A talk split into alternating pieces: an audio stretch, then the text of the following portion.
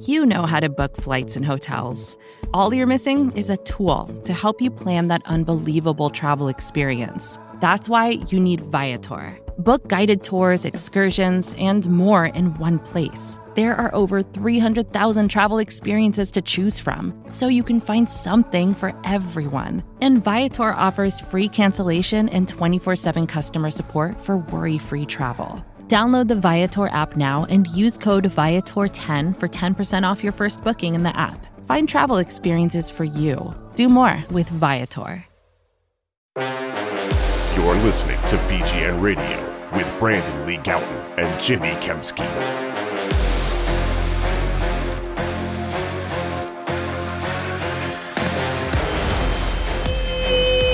Yo! What's going on, everybody? I am Jimmy Kempski from Fully Wars dot com. With me, as always, is Brandon Lee Gowton of Blue Green Nation dot com. How you doing, buddy? Jimmy, happy holidays. Merry Christmas. Uh, gr- great to be here with you. Obviously, before we get into things, I want to mention that B G N Radio brought to you by the great folks at Righteous Felon Craft Jerky. Hopefully, you already got some for your friends, your family, for Christmas or holidays you're celebrating. If not, there's still time by going to righteous felon dot com and using discount code B G N fifteen.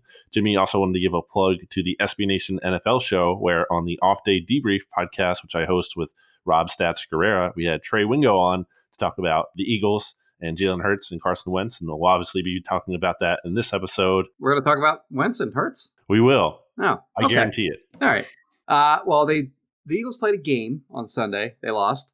Uh, I think people came away from that game feeling okay-ish uh, about a loss, and that the young quarterback Jalen Hurts played well. Uh, it was actually a watchable game for the first. Well, I guess not the first time in a while they played.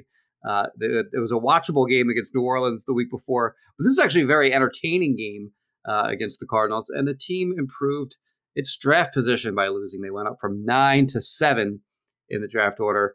Uh, this is, of course, Dallas week now, uh, which, I mean, have you have you even heard anyone say Dallas week this week? Barely, Jimmy. I think I've like barely seen it used. I feel like maybe Seamus threw it out there because, you know, Seamus, it's always a big deal for Seamus. Dallas okay. Week, no matter what. Well, you got a four nine and one team. You got a four nine and one team, and uh, what, what what's Dallas five and eight? Or no, no, yeah, five, because, five, uh, no, five and nine. They're five and nine. Right.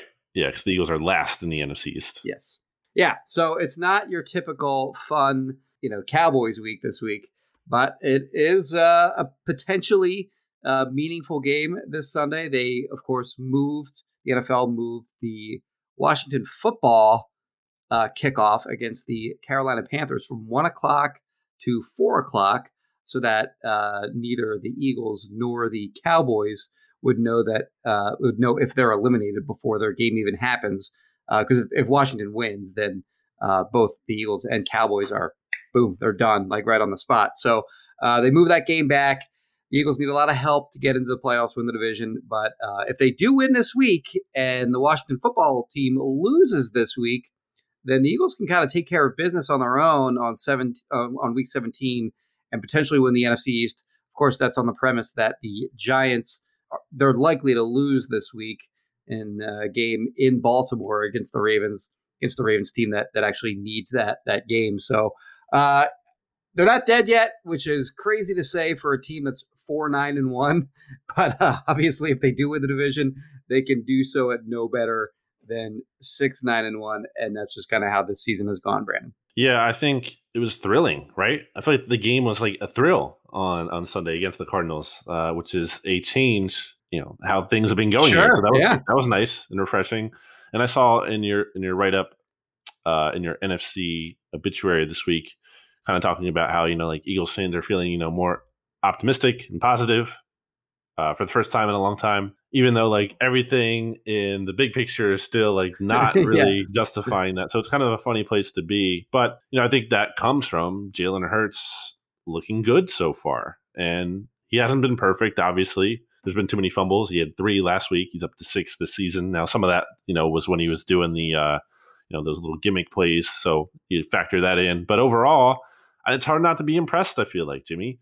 And really, I know it's a small sample size, but something I'm really thinking about after that game against the Cardinals, which could have been a win, you know, if Dallas Goedert doesn't drop that pass in the end zone there and what, third and twenty-one or whatever it was.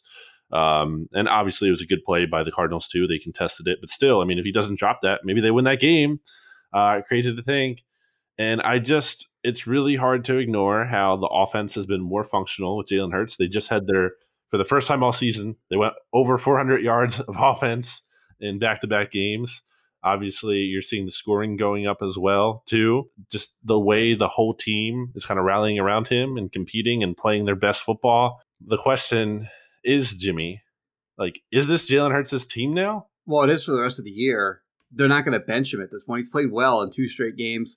They beat a ten and two Saints team. They could have beaten, uh, you know, a, a more talented in my. I don't think the Cardinals are really that great. I think they're, you know, sort of an average team, maybe a little bit above average. But they they played them. They played them hard. Played them tough. And uh, you know, you mentioned the uh, the Dallas Goedert drop. I mean, the defender did kind of knock that away. So I don't really put that on him. But if you look at like what the the, the play that they got from their special teams. They're just horrible. And the Eagles didn't turn the ball over at all, but that block punt was kind of like a turnover, and that it's what's that worth? Like sixty yards of field position. So uh, that's just about it. That's just as good as a turnover. They score off of that. So you know, if, if they just get you know average play out of their special teams, they might win that game. And you gotta feel at least kind of you know optimistic about what Jalen Hurts can be as a quarterback. You know, you mentioned the fumbles, which are a problem. I think that his arm strength isn't great. Uh, his accuracy also hasn't been great so far. He's made a few, you know, rookie kind of mistakes. We never really got a good look. I, in fact, now that uh, now that I'm about to mention this, I this is something that I wanted to go back and look at the uh, the, uh, the the coach's film on. But the uh, intentional grounding call that they called on him in the end zone, where they said he didn't get outside the tackle box. I, I thought it was close, but they didn't. They, Fox never showed a good uh, replay of that. So I never got a chance. I haven't gotten a chance to look and see if you actually get out of the tackle box or not. But nevertheless, I, I think he's got to do a better job of making sure that he's out of the tackle box there before he throws that ball away. So you do have like these, you know, gripes, and they're leg- legitimate gripes about Jalen Hurts' game. But I think some of them are fixable, like such as the fumbles, uh, maybe the accuracy. I don't think his arm strength is going to improve all that much. Um, but and, and certainly, you know, his awareness uh, on the field will only get better as as he keeps playing. But I think what he's shown through these first two starts of his is that he's got legitimate talent. He can actually obviously make plays with his legs. Uh, I think, um, you know, the moment has not looked uh, too big for him at any point uh, in any of these games. Obviously, the Eagles don't have a lot to play for, so it's not like it's like a high pressure situation. But, you know, nevertheless, when you first step onto the field as an N F L player, I mean, surely you're going to have nerves. And I don't think we've really seen him Um, you know, have nervy type of play. So I think there's a lot to be encouraged by. Uh, certainly it's going to be his team for the rest of the year. The question is, will it be his team in twenty twenty-one? And the way I kind of handicap that one now is, yeah, probably will be.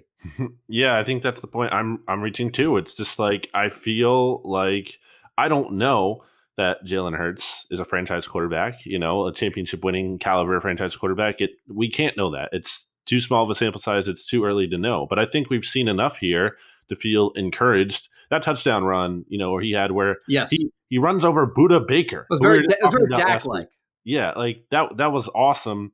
That was awesome. Like that. That touchdown is to get you fired up. Like that. That's just like I was like, wow. Like this guy. This guy can play. Like this guy. This guy's good. And obviously, he had some some big conversions in that game as well. I think it was the fourth down. I really like what I've seen out of Jalen Hurts in terms of, I know his accuracy hasn't been consistent, but he really just has nice touch. Like I, I really think that stood out. Like just, you know, you're, you're seeing the, like, and that's something that's been so frustrating with Carson Wentz. Like he hasn't had that touch, and he's just overthrowing guys, especially in throws down the field and towards the sideline. Like Jalen Hurts can actually do that, which is a, it's a nice uh, change. Obviously, I think he can afford to prove like he can work the middle of the field more. We need to see that.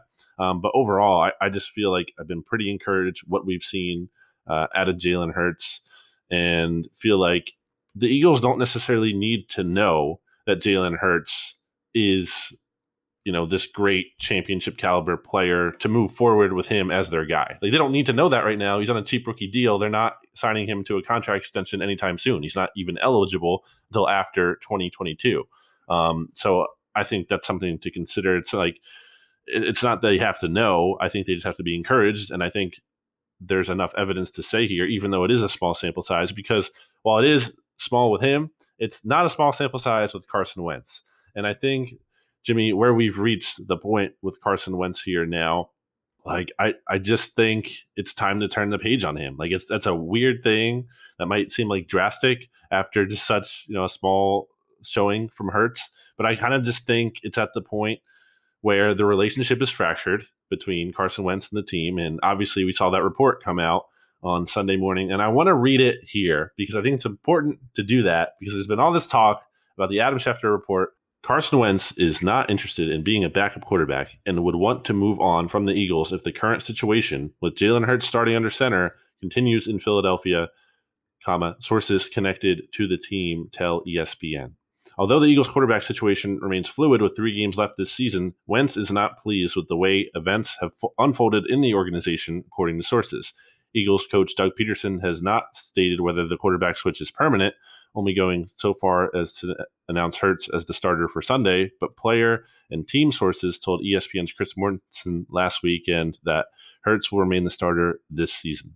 Philadelphia's decision to bench Wentz for Hurts has garnered attention of other teams around the N F L, with some expected to inquire about Wentz's availability in a trade, according to sources. So, Jimmy, one thing that I've seen in the aftermath of all this, re- in, the, in the reaction to this report, is everyone being like, well, duh, he doesn't want to, who, who, who would expect him to want to be a backup?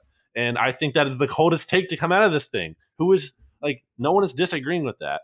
Like, everyone keeps saying, like, like, oh, yeah, it's obvious. Why is this even a report? Well, it's a report because someone, presumably from Carson Wentz's camp, I know Schefter went on uh, ninety-seven point five. He did some backtracking on that, re- on that report. He, he, you know, he went on The Fanatic and he said, you know, it wasn't from Wentz. It wasn't from Wentz's agents, but that doesn't mean it wasn't from Wentz's camp, because it makes sense that that report would be from Carson sure, Wentz's camp. Of course, yeah. Because that's where the motivation is from. Why, why would the Eagles be motivated to put that out there and like hurt their leverage in a trade if they want to trade Carson Wentz? So I think it's one thing for Carson Wentz to feel the way he does and doesn't want to be a backup and expresses that internally. And I think that is totally fine. And I don't think anyone really is or should be taking issue with that. I think it's a different thing, and it's a whole nother thing when someone from Carson Wentz's camp, presumably with his permission and him greenlighting it, or at least being aware of it, leaks that to the media, to Adam Schefter on game day morning, and has that out there. Do you agree? Well, we don't know when Schefter got that information, but surely anyone who's been around the league long enough knows how that information is going to get used, especially in season. Like, Schefter's going to use that on T V on the morning of the Sunday games. It's just what they, it's just what the T V guys do. Um, so, you know, I don't know if like they purposely leaked it on, you know, for game day or whatever, but certainly to leak it at all in season when, you know, you and I, you and I may, may look at this team and think, well, who cares about the playoffs? They're done.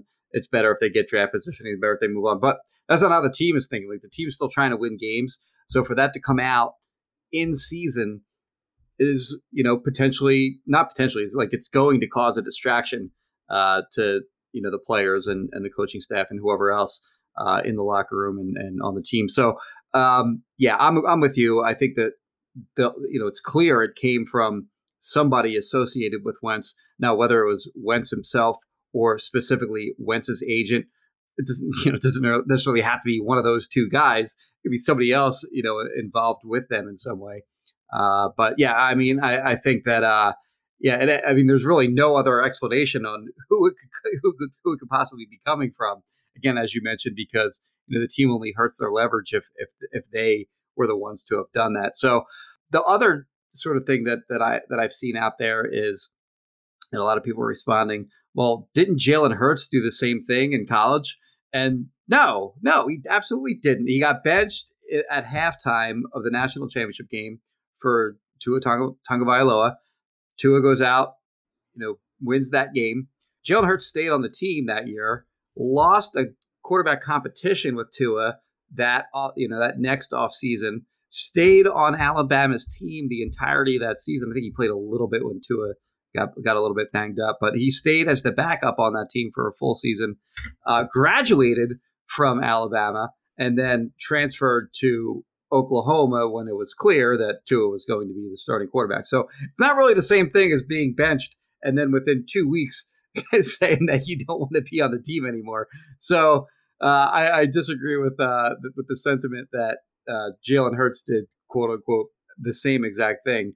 But it, it was sort of um, a weird report. And then Schefter came on uh, ninety-seven point five and complained that, you know, everyone read his report wrong. Well, if everyone got the, read the report wrong, maybe you didn't write it the way that uh, that you were hoping to. So uh, or the or the you know you maybe you didn't maybe you wrote it in a way that that was uh, unclear or whatever. But um, yeah, I, I think the, uh, the the report is uh, very interesting, and I think the fallout uh, of the report is kind of silly. Yeah, my takeaway, one of my biggest takeaways from that report, though, is that, like, how do we envision the Eagles having like a quarterback competition when Carson Wentz is, or, you know, there's sentiment out here that Carson Wentz doesn't even, no, he's not, he's no interest in being the backup.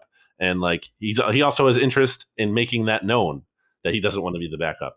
Um, now, obviously the team has the control. Carson Wentz can be disgruntled. The team. Yeah. Can what, say, I mean, what's he, what's he going to do? Like, is he's, what's he going to do? Hold out and yep. just, and like not collect on, you know, tens of millions of guaranteed dollars. Like, that's just not going to happen. So right now, Wentz is, sorry to cut you off, but Wentz doesn't really have any leverage at all because, again, he doesn't really have any other options. He's, he's either got to play or or hope to get traded, but he can't. It's not a situation where he can really force his way out, even if the best uh, path, uh, I think, for maybe everyone at this point is if they do find a trade partner for him. Yeah, but it would be messy, admittedly. Yeah, you know, oh, for sure. Yeah, yeah, yeah. one hundred twenty million dollars quarterback on the bench, disgruntled.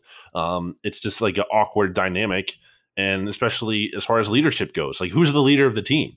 You know, like, who's like, not that I don't, you know, I don't know how much that matters to some extent, but but it it's it's relevant, and it's just it's a weird dynamic, and uh, I just think the Eagles are at a point here, Jimmy, where it makes the most sense for both Carson Wentz and the team to move on. I really think it's time to turn the page on Carson Wentz.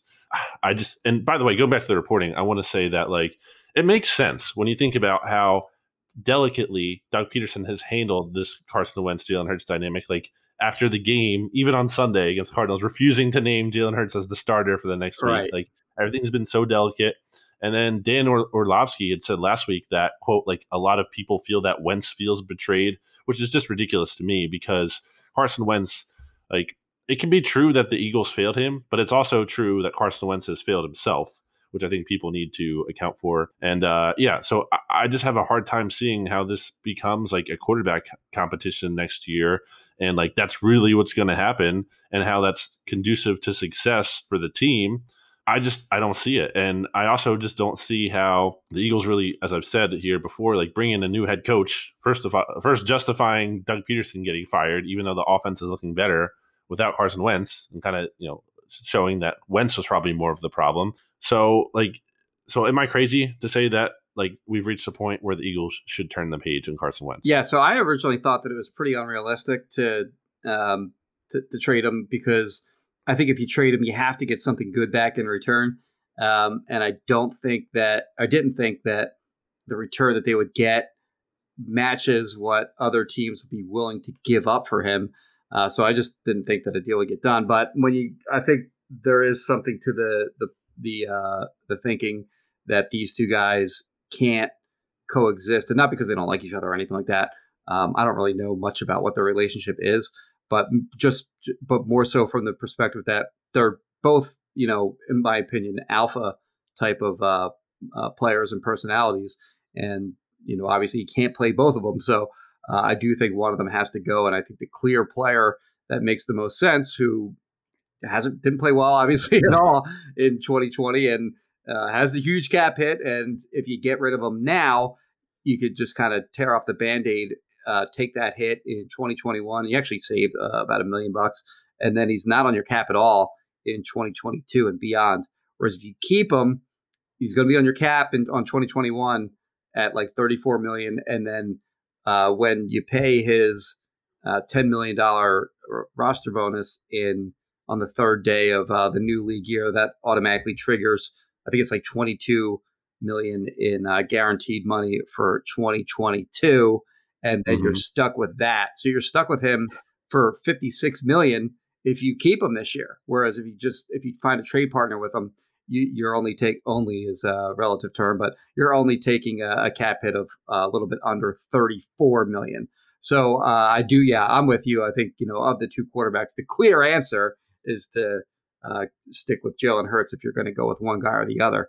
And uh, yeah, I, I do think uh, originally I thought that it was unrealistic that they would trade him, but I think that uh, it's kind of come to a head here, and they got to, you know, go one way or the other. And I think they are going to deal him. I think so. When you just framed it right there, I think that's the most like I think that's the crux to all of this is that, you know, you keep him on the third day of the league year and you're not.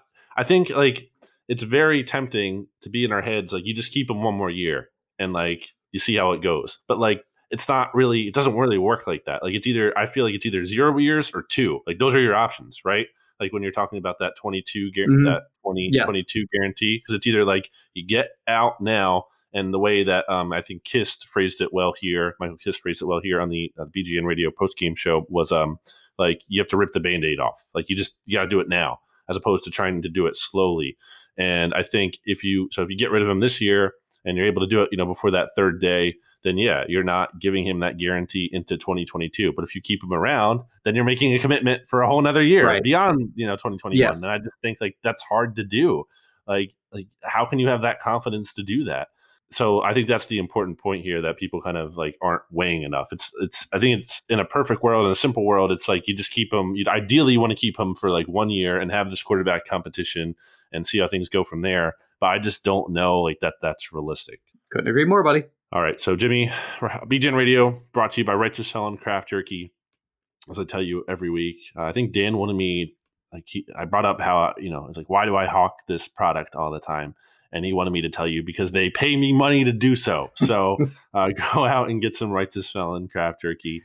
It is a product that I stand by. I love food. I've tried it. I've tried all their different flavors, literally like every single one of their different flavors, except the, for the Cal, Val Capone uh, turkey jerky. I've not tried that, but they, like the O G Hickory, uh, Victorious B I G, but the Bourbon Franklin, Habanero Escobar, all this stuff. Really good beef jerky flavors. They have non-meat snacks as well. On their site, righteous felon dot com. They have cool gear. They have like a nice cool logo and everything. So you can check that out by going once again to righteous felon dot com and using discount code B G N fifteen at checkout. Get fifteen percent off. You're helping support a local business. You're helping support B G N Radio. Uh, so yeah, wins all around. Go do it. Jimmy, we will be back after this. Vacations can be tricky. You already know how to book flights and hotels, but now the only thing you're missing is, you know, the actual travel experience. Because is it really a vacation if you're just sitting around like you would at home? You need a tool to get the most out of your time away. That's where Viator steps in. You can book guided tours, activities, excursions, and more in one place to make your trip truly unforgettable. Viator has over three hundred thousand travel experiences to choose from. Everything from simple tours to extreme adventures and all the niche, interesting stuff in between. So you can plan something that everyone you're traveling with will enjoy. Real traveler reviews give the inside scoop from people who already been on the experiences you're considering, so you can plan with confidence. Free cancellation helps you plan for the unexpected.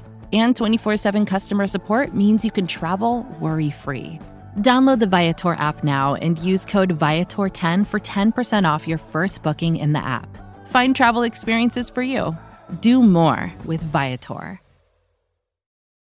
Back here on B G N Radio, episode one sixty-one. Jimmy, we have the quarterback stuff out of the way, but it's kind of uh, hard, again, to feel great about the team, even though there's been some life in the short term. And something that might get lost in the the Carson Wentz, uh, Jalen Hurts thing, or at least something I've been thinking about is like, even though I think moving to Hurts could be the right answer, I still have concern about this team's ability to build around him, especially when they have the league's like least flexible roster, and you know they have the cap si- situation the way uh, it is, and the person who created that situation, and also the person who has contributed to poor drafting for this team. Uh, Howie Roseman, Jimmy, you know, a couple of weeks ago when we were doing this podcast, you said you felt like there was a uh, forty percent chance that he would be back. Yeah, I had him and, more likely to go than stay. Um, and uh, if, if I may, I like to flip flop on that. I think he. Well, yeah. Now we're now we're hearing that uh, you know, Paul Domowitch reported in the Inquirer that Jeffery Lurie is not even considered firing. It's not even like the realm of possibility of firing Howie Roseman. Yeah, uh, Damo's a great reporter. Damo's never going to put anything out there just for the sake of attention. Uh, doesn't want attention, doesn't need it. So if he hears something, then you know it's he's he's not like fabricating anything. So interesting report from him. It is important also to note that uh, as Joe Banner even noted, uh, what a couple couple weeks ago, you know, Jeffery mm-hmm. Lurie, and he's right. Jeffery Lurie plays things very close to the vest. So if he is thinking of you know, firing Howie Roseman, we wouldn't know, maybe. So, um, mm-hmm. I mean, to be determined whether he stays or go, goes, this is already well-covered ground here on the podcast and elsewhere, but the roster is bad, it's old, and it's expensive. And it's going to take, you know, years to get out of uh, some of these contracts, that some of these bad, really bad contracts that they have. Um, and it's not going to be an easy fix. And uh, again, as we've been through on the podcast before, in my opinion, you know, well, not my opinion. I mean, it's very clear that they're in this position because Howie Roseman put them there. And if I don't think like in the short term, you can't trust that he's going to make decisions uh, for the long term interest, uh, the long term betterment uh, of the uh, of the team. Because when general managers feel that they are potentially on the hot seat or in jeopardy of losing their job, then they're going to make short-term decisions to get short-term results to keep their job short-term and hopefully long-term. But basically it becomes sort of a pyramid scheme of trying to, you know, like keep, keep your job year after year after year. And that's not a good cycle to begin. At the same time, you can't just say, okay, Howie, your job's safe. Uh, we'll give you three years to fix it, because he doesn't deserve it. He's had three straight horrible years, horrible off seasons. That is, he hasn't drafted well. His free agent acquisitions have been bad. And then I think even um, more concerning is not just that he hasn't, you know, signed uh, players that have panned out or drafted players that have panned out. And there's all kinds of examples of players that he should have drafted instead of this guy. You know, of course, D K Metcalf, J J Arcega-Whiteside, Justin Jefferson, Jalen Reagor, on and on and on, blah, blah, blah, blah. But just their general overall strategy of roster building has been really flawed over the last, th- really ever since they, they won the Super Bowl. And again, like I just can't see any logical reason for Jeffery Lurie to keep Howie around other than comfortability with him. Yeah, and that's obviously the key factor, like having someone you can trust. Yes. And I think that's frustrating because, like, while – because we want to see – I think we both think that one of the best options is to just clean house and start anew. But the problem with that, I, I think from Lurie's perspective, is he doesn't want to do that. It's like, then who does he trust? Does he trust the head coach more? Does he trust the G M? It's these, like, totally new guys. So I can understand it. I don't agree with it, obviously. Well, the, fa- the fans don't care about Jeffery Lurie's comfortability, but – Sure. Jeffery Lurie owns the team, and he sure as hell cares about his comfortability. So, I mean, that's sort of the the you know the, the disconnect there between uh, you know what Howie may or what Jeffery may be thinking about Howie, and how the fans and the media view Howie. So, related to this report, or at least what I believe is related to the news that Howie Roseman isn't even in jeopardy of losing his job, is this report that comes out on Saturday, Jimmy, that the Eagles have hired John Dorsey, mm. former. Uh, Kansas City Chiefs and Cleveland Browns general manager, as a front office consultant. And in addition to that, because as you as you reported earlier this year, which it feels crazy to me that that was this year, but you reported earlier well, this a, year. That, that's you know, right. That, yeah, that was that that came. I got that at the Senior Bowl. Yeah, uh, late January that the Eagles have you know used uh, Scott McClone yes. as a. But I want to say like the reporting from Mike Gar- Gar- Gar- Garofalo? Garofalo. Garofalo. Um, why couldn't I say that? Garofalo. Garofalo. Garofalo. You, Garofalo. You do the same thing with uh, Tom Pelissero. You called him Tom well, yeah. Pelissero. Yeah, I, I don't know what I'm doing there. Uh, I'm not good at words. You're, you're a bad Italian name pronouncer. Yeah. Uh, Ben DiNucci. I got that That's one. That's right. There um, you go. But I think this report came out. Uh, oh, the other thing interesting about this report was that like Mike said that there's potential for Dorsey to stay on in a bigger role. Like he kind of, he, he left the door open for that mm-hmm. here. And the timing of this to come out right after the Howie stuff, to me, if I'm like tea leaf reading here, it, it makes me feel like that was kind of leaked out there to kind of like make Eagles fans feel good, or at least like like kind of uh, kind of cool down the, the flames there a yeah, little bit. Yeah, yeah. Because it's like, oh, well, at least they're going to bring in a football guy to help run the team, which I think is pathetic to me. I think that is so lame that the Eagles would turn to another half measure attempt right. instead of, you know, making the full clean cut. And I also think Dorsey's overrated. I think there's surface level appeal because people look like, oh, the Browns are good now. And the Chiefs, obviously, the Chiefs are great, you know, and he built those teams. Yeah, but like those teams moved on from him and they got better. They got they reached their highest peaks when he was gone. Right. And there's a reason when he's gone, because it seems like he's like this guy who kind of, uh, you know, burns out places. There's people like that in, in the sports industry that we see. They kind of, you know, they go somewhere and they they don't last very long. They wear out their welcome, so to speak. So I think you look at his track record, and there's actually a column that I, I linked to on Bleeding Green Nation's called Don't Hire John Dorsey as Your uh, Team's General Manager. It was written earlier this month, and it kind of just went over as like his failings with the Browns. Uh, and in advance I think, of this report? Uh, yeah. That's funny. Yes. Well, well, there was a report that came out, I think, earlier in December um, that like Dorsey was getting uh, G M buzz. Okay. And could possibly be a package deal with Eric Bieniemy. So okay. I think it was written around that time. Uh, yeah.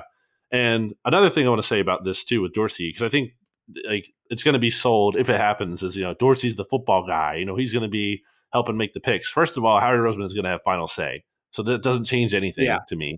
This idea that like you just have to put Howie in charge of the cap stuff and get a draft guy is so stupid. I hate that people keep saying this. It drives me insane. The cap is not in good shape. He's handing out – Howie Roseman has handed out some of the worst contracts in the N F L. He's arguably handed the worst contract in the N F L and Alshon Jeffries yeah. that literally made the list of the worst contracts uh, deemed by over the cap dot com. Did, didn't, uh, like, didn't they – No. Wasn't it uh, Jeffrey and Wentz were both on there? Wentz was like number nine. Wentz yeah, was, Wentz was at least defensible.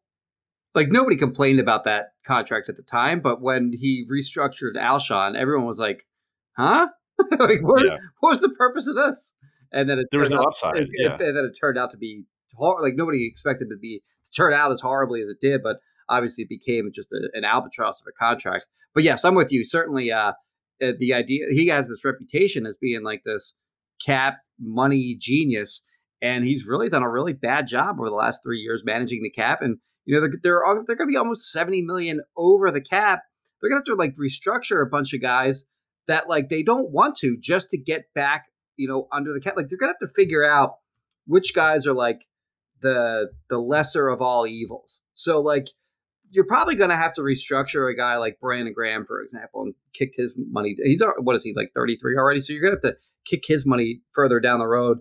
Uh, you, you have to pick a few other guys, too, that you're going to have to restructure, uh, you know, pay them uh, a, a, a signing bonus up front and then sort of uh, allocate that money um, uh, across the rest of it. Basically turn his salary into a into a, a signing bonus and then spread that money over the over the life of the contract. They don't want to they shouldn't like it's a bad idea to have to do that, to like to, to do that at this point. You can't keep kicking money down the road. And really, in my opinion, really should, twenty twenty-one, as, as as you mentioned before, should be sort of that year that they just tear the Band-Aid off, prepare to just have a bad year and, and you know sort of take their lumps that year, come back in twenty twenty-two, have a lot of cap space, have some maneuverability. And but they're they, again, like I said, they're going to have to pick some guys where they where they um uh you know restructure them, and they're only in that position because Howie Roseman mismanaged the cap so badly. So I'm with you totally. Like it's it's very annoying. Uh, sort of uh, reputation that that he has gotten, and as you mentioned, he's going to be in charge no matter who they bring in mm-hmm. of the final personnel. Then with McLuhan, who he mentioned, I don't know what do they. Nobody specified exactly what Dorsey's current role is, right? They just said he's you know been consulting with the team. I think since prior to the twenty twenty N F L draft. So if you're really excited about the guy who was in the room when the Eagles you know w- went with Jalen Reagor over Justin Jefferson, then great, yeah, he's going to fix everything. He's going to help this team draft just great. So McLuhan, my understanding of of the way that he he like works directly for Howie. And like Howie will give him, you know, certain guys to scout, or or McLuhan will give recommendations of, of players that he likes. McLuhan basically has his own scouting company, for lack of a better way of putting it. He lives out in, uh, I think, I believe it's Colorado. He doesn't like come to, uh, as far as I understand, he doesn't come to the building uh, much, yeah. if at all. Uh, and he just kind of does scouting from uh, his home in Colorado for Howie and uh, maybe another team or two. But uh, the Eagles are the only, I believe they're the only known team that he does consulting for at this time. So I don't know if Dorsey has a similar role as uh, what McClu- I don't even know if McLuhan is still working for the team, but he certainly was, mm-hmm. uh, you know, before the draft as well. But uh, so I don't know what kind of, if, if Dorsey's role is similar to that, but uh, I'm with you. Like, I, I think you make sense when you say that, you know, they sort of, the, the timing of this coming out is sort of interesting in that a lot of people were sort of calling for uh, Howie's job, and they may be setting up, uh, you know, to say, all right, well, he's the uh, he's he's a big time personnel guy that, that we're bringing in now. So that'll be better, fans. Don't worry about it. Yeah. And then they'll just fire John Dorsey if things go wrong. right. Like in the right, future. Right. Like, you know, Howie's, Howie's fine. Because people did that with Joe Douglas. You're like, oh, well, you know, it was Joe Douglas who made those bad picks in two thousand seventeen. Right. It wasn't Howie. I just want to get out in front of that one. We'll see what happens. It might not even happen. It might just be that he's consulting like McLuhan was. We'll see. Jimmy, you mentioned Brandon Graham yes. earlier. And I just want to give a big round of applause to Brandon Graham, Pro Bowler for the first time in his career. I posted the video of uh, that his wife had posted on Instagram. I shared it on Twitter because I wanted to. I want to blast I, I that love, out. And, I love his kid, man. yeah.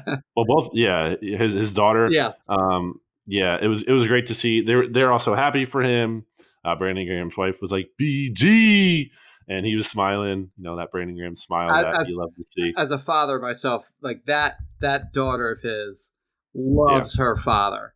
Like that yeah. is the most clear thing ever. And his his like we we've gotten a pretty you know. Uh, solid glimpse into his home life. Like they, they featured him pretty prominently in uh, All or Nothing, uh, the Eagles documentary of their. What, what season was that? Was it twenty eighteen or is it twenty nineteen? Last year. It was last year. Okay. Yeah. Um, and you know, just a. I mean, I've I've been around Brandon Graham for almost a decade now, and uh, he's he's uh, he's always been sort of my favorite personality. Uh, on the team. He's always been, you know, super gregarious, just a really, really nice guy. Like I think uh, people know him as the guy who blocks everyone on Twitter, but he, like, it, like to, to actually, you know, be able to interact with him personally. Like he's uh, by far sort of like him and Donnie Jones are my two favorite uh, personalities that, that I've ever covered on the Eagles. And uh, I was really, really happy for him when he made the uh, big play in the Super Bowl that sort of that sealed it. But you know, really yeah. uh, was the biggest play in that game as, in terms of like uh, adding percentage points to the probability of win in that game. And I was really happy for him that, that he was able to make that play. And and I'm happy for him now that he finally was able to, maybe he doesn't deserve it. Like he only had, he, he had like seven sacks in his first, in his first eight games, and he has had none in the last six. And there's probably some you know, fans of other teams that are like pointing to their player saying like, he's got better numbers than Brandon Graham. But, um, mm-hmm. you know, again, like you said, shh, whatever. Yeah. Uh, yeah. So I'm happy for him that he was finally able to get it because it means a lot to him to have like in the in the uh, NovaCare complex. There's a hallway that leads essentially from the locker room to the auditorium area, and there's pictures of all the players. I don't know how far back that goes, probably just like ten, fifteen years or something like that. Uh, I know Jason Dabbitt is on there. Yeah, it is. Yes. So uh, they have pictures of all the players that, that made the Pro Bowl, and uh, he talked about. You know, wanting to have his picture on there, and now it will be. So uh, it really meant a lot to him to to finally get into the Pro Bowl. And and again, like I'm to take off my super serious journalist hat here. Uh, I'm I'm happy that that he was able to finally make it. Brandon Graham is an all-time Eagle, and a Pro Bowl just kind of further cements his legacy in that regard. I mean, you know, obviously it doesn't change much. He's going to be a, a future uh, Eagles Hall of Fame member one day. And uh, I look forward to that day. And I look forward to Brandon Graham being in the media after his career. Well, by the way, I think he said he wants to play um, fifteen years. It was always his goal. Right, yeah. He's at year eleven. So he, I, I can see him having four more years left. I think I think of like older pass rushers in the league that have been around. That's not I think crazy. Of a, yeah. Uh, like Cam Wake, I think, was playing to like thirty-seven, mm-hmm. thirty-eight. And I think that's kind of a similar player in terms of more like a power rusher than a pure speed rusher. I even think of I remember like Jonathan Abram played till he was like thirty-eight. Like there's there's pass rushers that play until they're they're pretty old. And uh, Jonathan Allen, being, you mean? What? Who did you say? What? I, Jonathan Abram. Oh, for the Falcons. Oh, John Abraham. Uh, yeah, what did I say? Jonathan Abram. Abram? That's a, he, yeah, he, a- Abraham. He's, sorry. He was a safety that played for Mississippi State, who I think okay. got drafted by the Raiders. That's Jonathan Abram. You're thinking of John Abraham. It's funny. That's weird. Anyway, that's really bizarre. That's um, but yeah, I think he can play for a long time, and I think that's great to see. You know, he finally makes the Pro Bowl. Obviously, uh, Fletcher Cox and uh, Jason Kelsey did as well. Jimmy, though, want to get to this week. Turning to this week, what kind of Cowboys matchups do you have as we enter a big game, as you set up earlier? I mean, this game, this game has some juice. I know it's like a meaningless season. I know it's two bad teams, but uh, it's it's a game that matters. That could potentially, you know, the Eagles win this week, and they get the help from the Giants, let's say, and let's say the Washington football team, which we'll get to later after this segment. Let's say they lose to the Panthers, only two-point favorites. Could set up an N F C East title game at the Link next week. So, so what matchups do you have to watch for in this one? Yeah, I mean, you got Dwayne Haskins uh, and that whole situation with COVID, and then you have uh, Dan Snyder. It's revealed that he's paying out, what was it, one point five, six, yeah, something, something million uh, to cover up is the wrong way to put it, but to silence. Uh, Hmm. Whatever. Uh, settle whatever. Is the official term. whatever, whatever it was. But they have distractions galore there. So yeah, I, I think the um, uh, the you know the obvious matchup when the Eagles have the ball is that Ca- Cowboys' run defense is just absolutely atrocious. I mean, they've been bad all year. I mean, they've had games where they've given up almost three hundred yards rushing. Um, I mean, they've just gotten stomped on all year. And I think that's sort of the Eagles' new identity offensively is, is that they're now a running team. Uh, we saw how they put up, what was it, two hundred forty-six yards against the uh, Saints uh, in their win over them. And then last week, uh, not quite as effective on the ground against the Cardinals, but uh, Hurts and, and Miles Sanders both uh, rushed for over sixty yards. Hurts had that impressive touchdown run, as you mentioned earlier in the podcast. Uh, so they're averaging one hundred eighty-something yards uh, per game since Jalen Hurts became the starter, and uh, that is obvious. Uh, that is obviously going to be, I would, you'd think anyway, the uh, the Eagles' game plan uh, in this game is to, to run it a lot because the Cowboys haven't been able to stop it.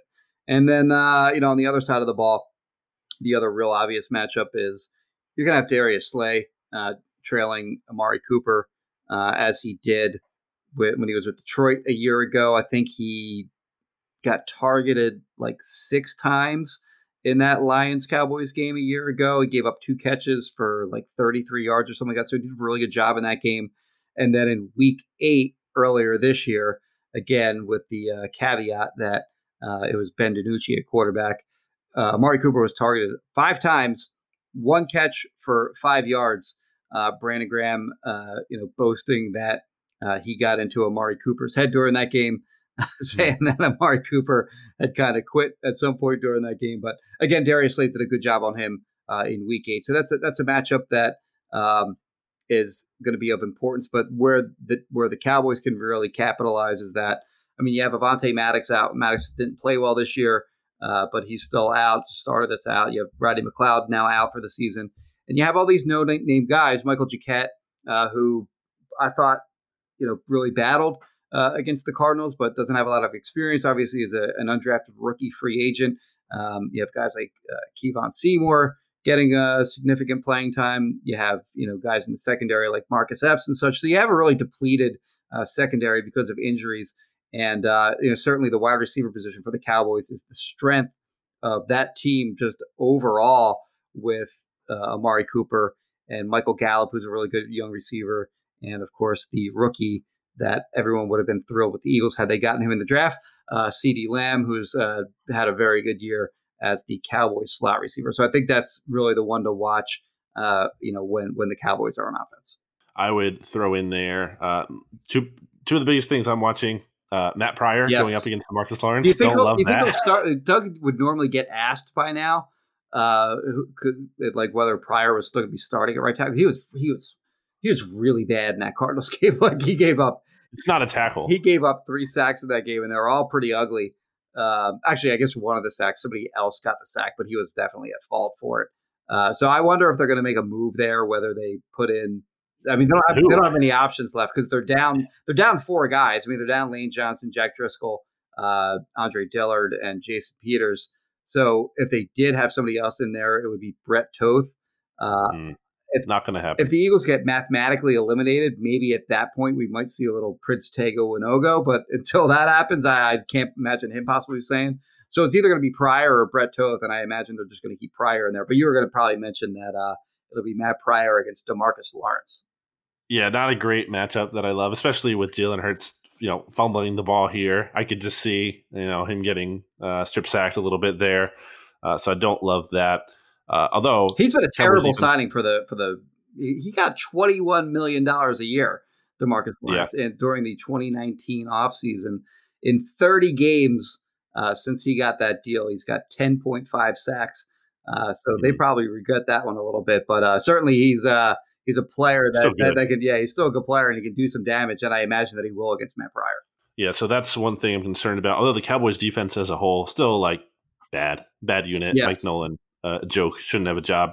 Yeah. And it could be even worse potentially this week. Uh, Leighton Vander Esch, Antoine Woods starting defensive tackle, and uh, Xavier Woods starting safety. Looks like they'll all potentially be out. They didn't practice on Wednesday, and Mike McCarthy seemed like pretty pessimistic about their chances of playing this week. So already bad. Cowboys defense might be without three starters.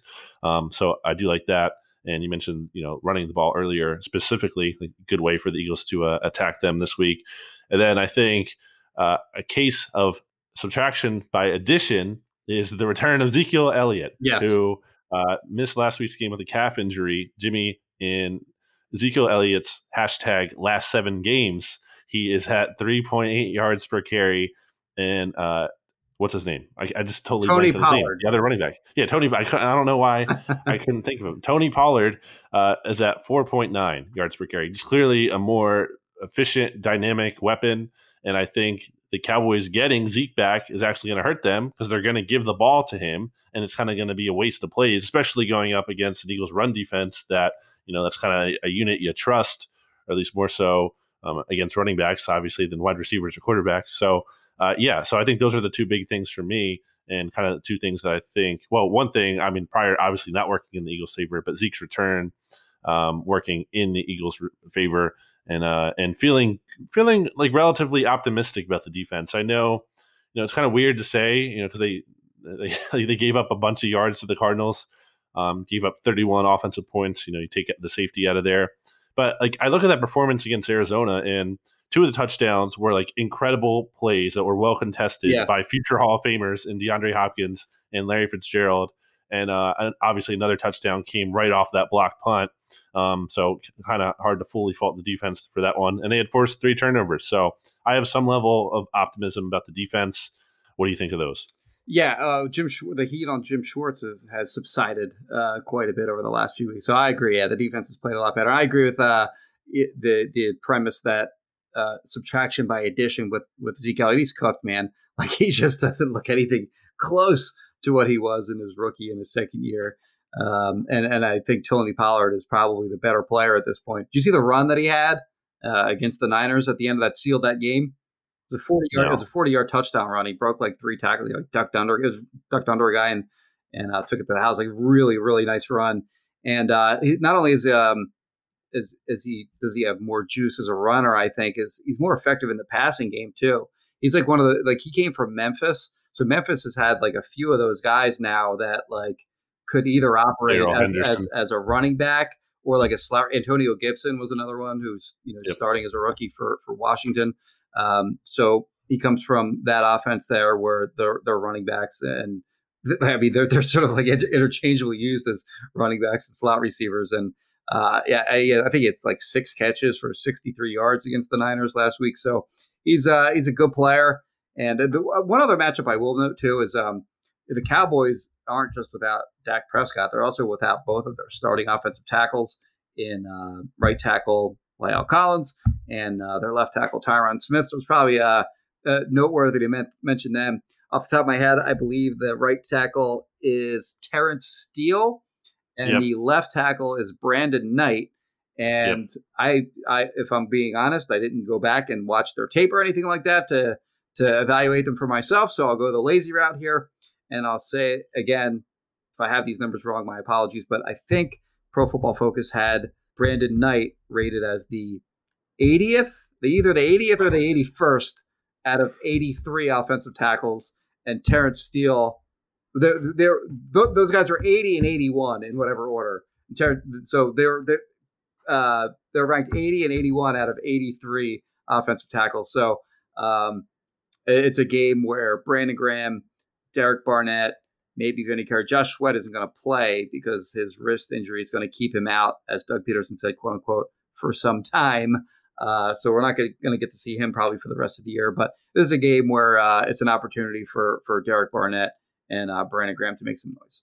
To me, it's also an opportunity for you right now to talk about Kristen Roach from Roach Realtors. Yeah, so kind of a dead period of the real estate business in this area of the country anyway, when it gets really cold, Christmas time and holidays and blah, blah, blah, blah. Not a lot of people moving right now. So if you are thinking of selling or buying a house, or selling your house, really more specifically, or renting, or, or renting your house, uh, renting a house. But if you're looking to sell your home, maybe in the spring, you know, now's a pretty good time uh, to kind of get an idea of what you would list it for. So if you're looking for a free market analysis, uh, home comps and such, uh, Kristen Roach will do that for free for you. So call her up, eight five six, nine oh six, nine two nine five. If you're looking to buy, sell, or rent a home, call Kristen. Again, Kristen Roach, Roach Realtors, eight five six, nine oh six, nine two nine five. Brandon? Back after this. Back here for our final segment on B G N Radio, episode one sixty-one. Jimmy, speaking of things that people don't care about in terms of episode number, time to get to our picks records, which people most definitely don't care about. Right. But I am twenty-five and twenty-two after going Uh, three and one against the spread last week. You went a perfect four and zero. Twenty, so you're now twenty-six and twenty-one. Although I will say, you know, uh, it was close. It was half point away from being a push. You know, in that Cardinals yes. game, uh, you thought the Cardinals were going to get blown out, and this goes to our overall records picking the Eagles. I thought the Eagles were going to get blown out. Yes, sorry, um, eight and six, and you were eight five and one, just picking the Eagles game. So you're ahead of me now. Here, it's fine. I risked it. I don't regret it because. Uh, again, it was close, came down to the wire there. Uh, so getting into this week's games, though, and as we mentioned, the Eagles need the Giants to lose at least one of their final two games. They have the Ravens this week and the Cowboys in Week seventeen. But this week, uh, the Giants are eleven-point underdogs in Baltimore. Jimmy, what have you got? eleven's a big number for that game, and I'm just pulling up uh, the Giants. I don't know why it's taking so long here. Here we go. Giants have been woeful on offense uh, over the last few games. They have scored. Okay, so last five games, or sorry, last four games, lost to the Browns twenty to six. So they scored six points. Lost to the Cardinals twenty-six to seven. Seahawks, they actually won that game uh, seventeen to twelve, and they beat the Bengals nineteen to seventeen. So they have failed to score twenty points in uh, each of their last four games, going up against a good uh, Ravens defense. Uh, most notably in their secondary, very good in the secondary. Um, but eleven points is a lot. So I uh, I don't think the Ravens uh, are so good uh, at this point in the season where they're just going to run the score up on the Giants. I will, with not much confidence, take mm. the Giants and the eleven points. Well, I'm glad you did because the Ravens, Jimmy, are getting hot. Okay, you know, they're, they're heating up heading into the playoffs. Right. Lamar looks better than he has all year, and the offense as a whole is functioning better. Uh, I actually really like the Ravens in this game. I think the Giants are trending in a bad direction. Obviously, we'll see what happens with their quarterback situation, but I do think, I mean, I think the Ravens are for certainly winning this game. I do think they will cover, so I will take the Ravens, even though it's eleven points, it's a lot. Jimmy, the next game is the big one that decides if the Eagles will still be alive. I mean, obviously, the Eagles have to win as well, but they need help in this game. And it's the Carolina Panthers, who are at the football team. And Washington is favored by two and a half in this game. I'm going to start this one off. Go I'm going to say I'm I'm taking the Panthers, Jimmy. Okay. I'm going to say they do it. I am not a Teddy Bridgewater guy at all, which concerns me here. Um, I think the Panthers have like they're one and eight in their last nine. That's correct. Yeah. yeah. So, so not great, but some of those games have been really competitive. And I think uh, that speaks to Matt Rule. I do really like Matt Rule and I do really believe in him, for as much as I might not like Teddy Bridgewater, I do like him better than Dwayne Haskins. That's for sure. I'm it's not a Haskins guy at all. And I know that defense is good. And I know Christian McCaffrey is doubtful to play this week. But I think the Panthers find a way to pull it out. Therefore, I'm going to take them with the points at plus two point five. Yeah, so the football team did nothing on offense the first three quarters of the game uh, last week against the Seahawks. And then their offense started clicking in that fourth quarter. Like, they almost came back and won that game. And I thought that, okay, well, Dwayne Haskins will feel really good about the way that he closed that game, and they'll have a good week of practice maybe, and they'll come out and they'll take care of business against the Panthers. But then you have this whole thing where he's he's caught uh, in a strip club with pictures, uh, not wearing a mask, you know, high risk. Somehow the the Washington football team, uh, I, I don't remember how the report was actually worded, but they made a deal with the N F L that allowed him to practice this week. What is, yeah, what's that mean? What is that? What does that even mean? But anyway, uh, they allowed him to practice. There's no question that he's a distraction. Um, the, their backup quarterback, who I guess is their fourth quarterback at this point. I, I'm not totally certain on how you pronounce his name. I believe Taylor Heinicke. Ty, uh, Taylor H- Heinicke. Okay. Uh, Heinicke, yeah. He did start a game, I think, in twenty eighteen with the Panthers. Uh, of course, the Panthers staff uh, obviously liked enough of what they saw of him to bring him over to the football team roster. So, I mean, he got some first-team reps uh, in practice today, uh, I saw on Twitter. So who knows what's going on there, but they have a mess with uh, with their starting quarterback there. And you know what, buddy? It's just the football team being the football team. And I, too, am going to take the Carolina Panthers. So we're both taking the points there. That brings us, Jimmy, to the game of the week, at least from our perspective. I, I, I don't know. It could be a good game, though. Um, Eagles are two-point favorites at the Dallas football Cowboys down there in Texas. And uh, I'll let you go first in this one. Well, I'm disappointed, first of all, if I may say that uh, I'm not traveling to this game, and which means that I'm going to miss out on uh, the N F L's best press box food spread, if you follow my shtick that I do on that. But anyway, Cowboys, uh, unlike the Giants offense in recent weeks, has been very good. They put up forty-one points against the Niners uh, this past week. They put up thirty points, albeit against the Bengals the week before. So they're starting to click a little bit under Andy Dalton. This is going to be, I mean, Andy Dalton is obviously, you know, not, um, you don't want Andy Dalton to be your quarterback, but he's sure a hell of a lot better than uh, Ben DiNucci was. So it's going to be a totally different offense that the Eagles see this week than than what they saw week eight. And they're playing well. I mean, they're they're getting good play out of the receivers. As we mentioned, uh, Tony Pollard is, uh, is a legitimate running back. If they use Ezekiel Elliott a little bit too much, then I'm with you. It plays into the Eagles' hands. But I do think they are going to put points on the board, and they are playing a lot better than they did earlier this season. And I think the Cowboys win this game. Wow, Out- what a villain. I think they win this game outright. All right. Well, Jimmy, you know what that means. I'm going to take the Philadelphia Eagles to win this game this week, and here's why. Okay. Cowboys still stink, Jimmy. They're not good. Ooh, they're not good enough to win so three the, games in a I row. I mean, so are the Eagles, though, too. Yeah, but they're yeah, but the Cowboys aren't good enough to win three games in a row. The Eagles are good enough to win another game here. Uh, the Cowboys have beaten Brandon Allen and Nick Mullins the past two weeks. Terrible. Very bad quarterbacks. Okay. And Jalen Hurts is better, significantly better than those two players. So their defense, which is already bad, is going to have to deal with a better quarterback. I think they're going to leak a lot of points. I think for the first time this year, I don't I don't think the Eagles have gotten up to thirty this year, if I'm not mistaken. That's correct. I think this is the yeah, I think this is this will be the first time this year the Eagles get to thirty. I'm going to take them uh, to win this game in overtime. You know, it always feels like, or not always, but there's there's been a lot of overtime games here, you know, uh, in, in the since two thousand sixteen, really. And by t- a lot, I mean two, I guess, with the Cowboys, but both in Dallas. I think it'll be another overtime game. Goes down to the wire. The Eagles defense, you know, won't be perfect because they're, you know, there's some issues there and they're undermanned and whatnot. And I think, you know, with the way the Cowboys offense has been clicking, as you said, the, the Dallas is going to be able to score. But I really like the Eagles defensive line, which is really coming on here at the end of the season against that Cowboys offensive line. Brandon Graham forced or he had a strip sack on DiNucci going up against Terrence Steele earlier this season. I think he'll be able to do the same thing. I think the defensive line will pressure Dalton into at least one turnover, maybe two or more.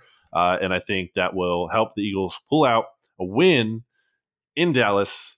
And it'll be, Jimmy, the first time since two thousand eleven that the Eagles have actually swept the season series with the Cowboys. It's, so it's been that long, two thousand eleven? It's been that long, and the Eagles only did that that year in part because Tony Romo's hand got hurt like late in the season when they played the Cowboys, and Stephen McGee had to come in oh, and play quarterback. I remember that year. That yeah, game. yeah, yeah. That was a dream team, of course, yeah. And I think before that, it was two thousand six when the Eagles hmm. last swept the Cowboys. They would so have swept them in twenty seventeen if that game mattered. Week seven, of course, yeah. But, uh, yeah. Of course, but yeah, they just but, they played backups in that, and they they still only lost six. Was it was that, was that game six, six zero six nothing? Yeah, yeah. So so they didn't even lose by much. But yeah, uh, yeah. So I think the Eagles win this game. I think so. Obviously, I took the Panthers to win too. So I think we're trending, Jimmy, towards an N F C East championship game at Lincoln Financial Field in Week seventeen. Football team versus the Eagles, the rematch of Week One, where all the season all started. It's only like poetic that it would end in that way. So I think the Eagles win this game, uh, and they cover, obviously. It's two points, so they're probably going to cover if they win. They, you know, the Cowboys haven't won. Uh, so the Cowboys won back-to-back games the last two weeks. The last time they won back-to-back games was uh, weeks two and three in twenty nineteen. Okay. Actually, they won three. Right, so weeks one, two, and three. They started out three and out. Okay. They haven't won consecutive games uh, since then. They finally did mm-hmm. it at the end of the last two weeks. Um, which makes some sense, I guess. But uh, all right. So you're saying uh, Eagles football team for all the worst, all the marbles, for the worst marbles on the planet. Uh, yeah, they're like square marbles. They don't even like roll properly. For the right to get their asses kicked in the first round of the playoffs. Actually, uh, hey. they, they can win a game. Who knows? Oh well, yeah, especially because I'm not a big believer in the Bucs, and uh, I think for as much as it is, that, is probably is that who the, it would be right now, or would it be the Rams? As of today, it would be the Rams, but if you look at their like, they still have to play the Seahawks, and then they uh they play the Cardinals in Week seventeen still, and the Bucs play like the Lions and the Falcons. So the Bucs are positioned here to get that five. It's going to be the Seahawks again. You realize that, right? Or, or, or yeah, or it could be them. Um, but I, I think the I think for as much as it's the best, it's best for the Eagles in their long term interest to lose and get that draft pick. I do think there's value in evaluating, sure. you know, Jalen Hurts yeah. further, especially in a playoff game and getting him playoff experience. And honestly, Jimmy, like if this team is going to play the, like they did the last two weeks, and let's say they beat the Cowboys and then they beat the football team, I want to see them play another game. Like, you know, I, I want to see that at that point. Like that would be worth watching to me. This team has been more fun. Like I just said, last week's game was thrilling. So like there's oh, entertainment value. People will be hyped for that again, of course. Yeah. So, uh, so let's see it happen. Why not? Um, it's been a, it's been a bad year, so why not see a positive thing happen? Jimmy, I want to wish you and all the B G N Radio listeners out there Merry Christmas, Happy Holidays. Uh, be safe, obviously, uh, celebrating and and whatnot. B G N Radio brought to you by Righteous Felon Craft Jerky. Go to righteous felon dot com. Use discount code B G N fifteen for uh, fifteen percent discount. Again, help support the podcast, help support a local business. It's important. Get yourself some good snacks for the N F L playoffs that are coming up. Uh, whether the Eagles will be in them or not, we'll see. But you can sit on your couch and enjoy some high-quality snacks by going to right to sell dot com and using that discount code B G N fifteen.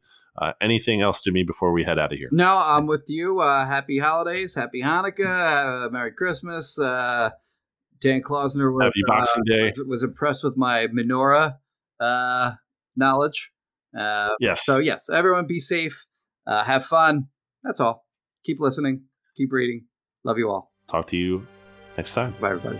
B G N. Claude three from Anthropic is your one-stop shop for enterprise A I. With models at every point of the price-performance curve, you no longer have to make trade-offs between intelligence, speed, and cost. Claude three Opus sets new industry benchmarks for intelligence. Sonnet strikes the perfect balance between skill and speed. And Haiku is the fastest and lowest-cost model on the market, perfectly designed for high-volume, high-speed use cases. Join the thousands of enterprises who use Anthropic to navigate this new frontier. Visit anthropic.com slash Claude, C L A U D E, today. Jumpstart your genius with Claude three by Anthropic. More to-dos, less time, and an infinite number of tools to keep track of. Sometimes doing business has never felt harder, but you don't need a miracle to hit your goals. You can just use HubSpot, because their all-in-one customer platform can make growing your business infinitely easier. Imagine this: high-quality leads, fast closing deals, wildly happy customers, and more benchmark-breaking quarters. It's not a miracle, it's HubSpot. Visit HubSpot dot com to get started today.